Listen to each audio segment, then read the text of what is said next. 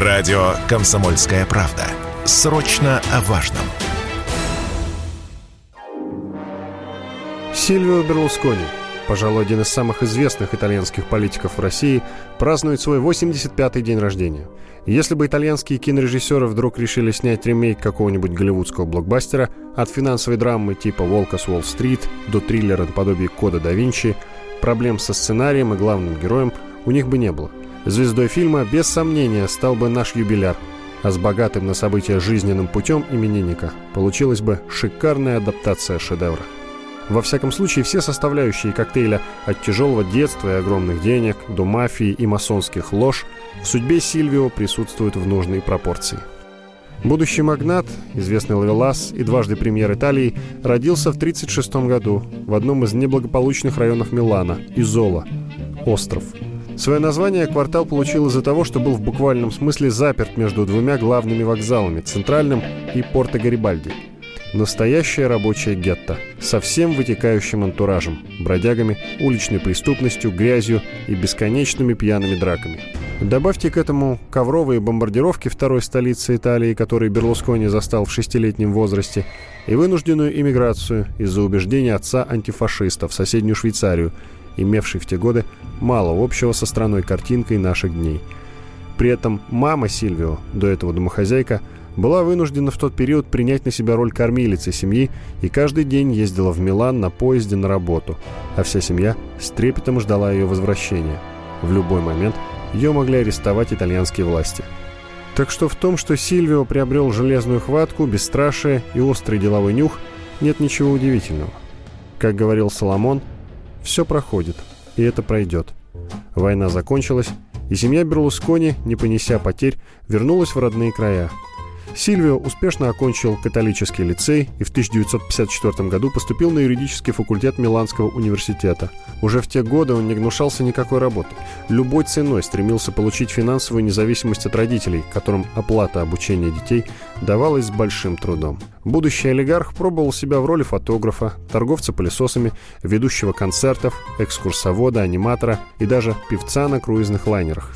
Правда, свой первый и единственный альбом любовных баллад на неаполитанском диалекте, проданный в количестве 45 тысяч экземпляров, он выпустил лишь в 2003 году. В 1957-м Сильвио взялся за ум и устроился на постоянную работу в строительную фирму, а уже в 1961 году провел свою первую самостоятельную сделку по продаже недвижимости, что для тех лет было просто феноменальным успехом.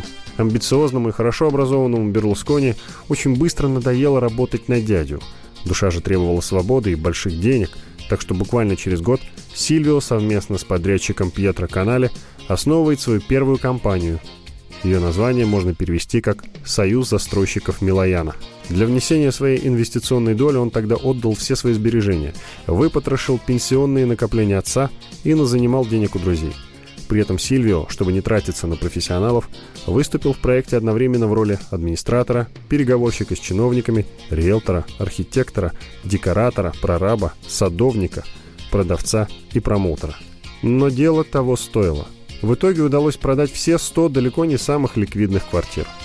Берлускони, вдохновленный успехом, в 1968 году приобрел земельный участок в 712 гектар на северной окраине Милана – Сеграта, где и реализовал один из самых своих знаменитых строительных проектов – комплекс «Милан-2», ставший отражением самых совершенных технологий городского планирования того времени.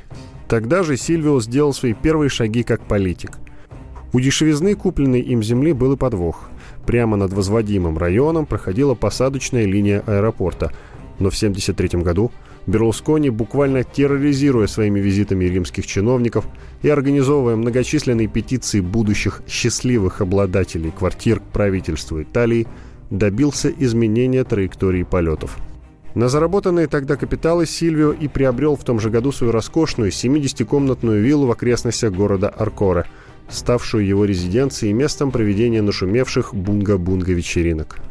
Успех успехом, но Сильвио не хотел останавливаться на достигнутом и в конце 70-х решил попробовать себя на зарождающемся в Италии рынке коммерческого телевидения. Все дело в том, что до 1974 года все каналы принадлежали государству.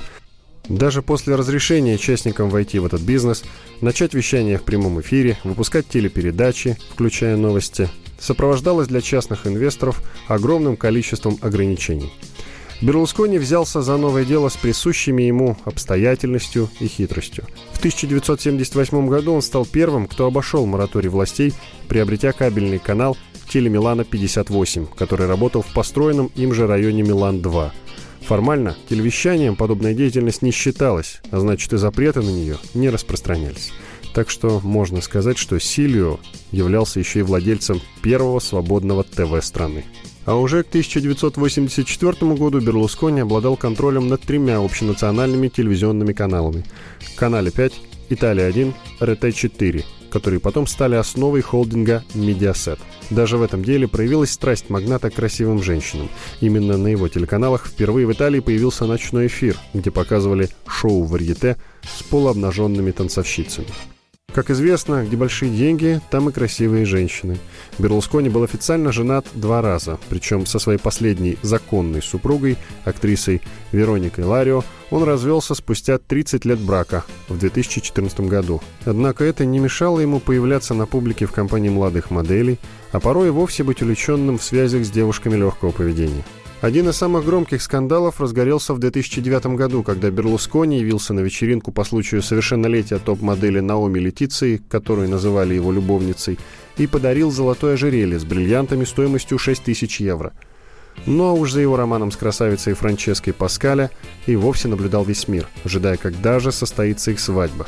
Однако официализировать эти отношения Кавальера так и не стал – Видимо, не хотел, чтобы новая жена имела легитимный повод устраивать ему сцены ревности из-за его секс-вечеринок, прозванных в СМИ «Бунга-бунга».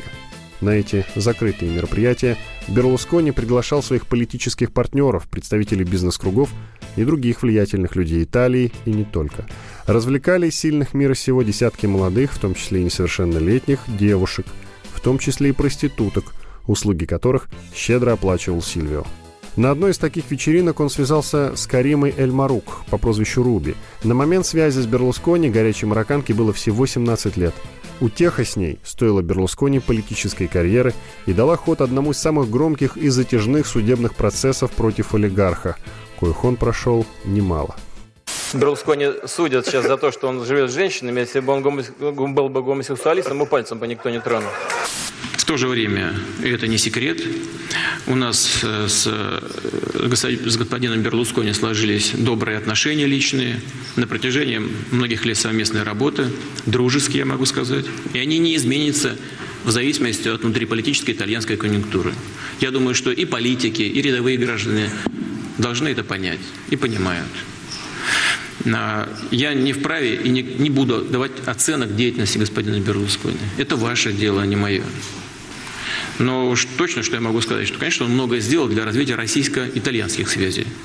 Но на это я, на такую оценку, я считаю, имею право. Все этого достаточно.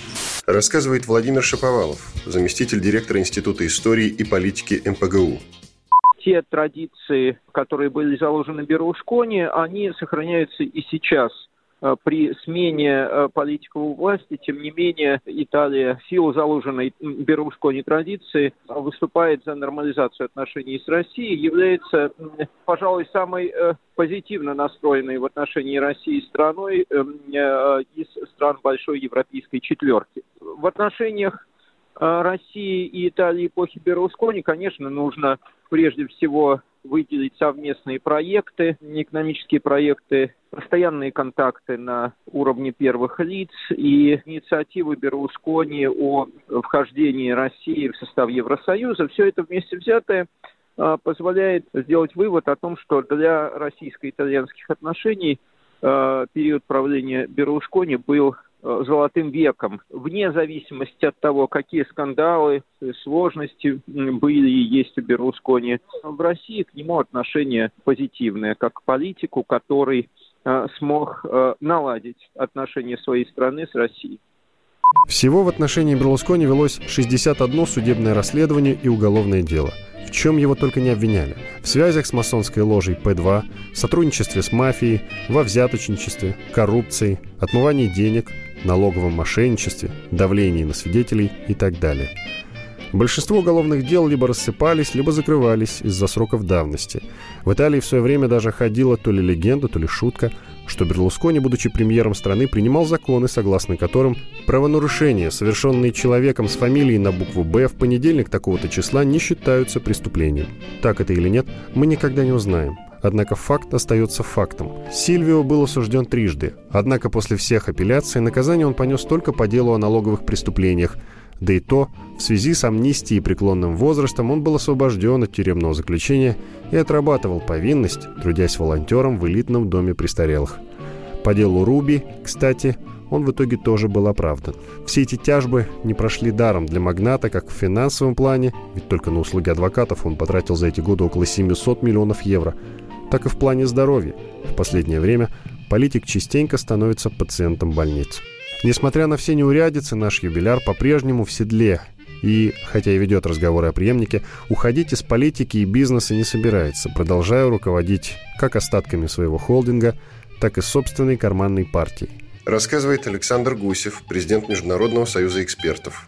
Человек, который за 60 э, дней создал политическую партию и на парламентских выборах в 1994 году победил. Это о многом говорит.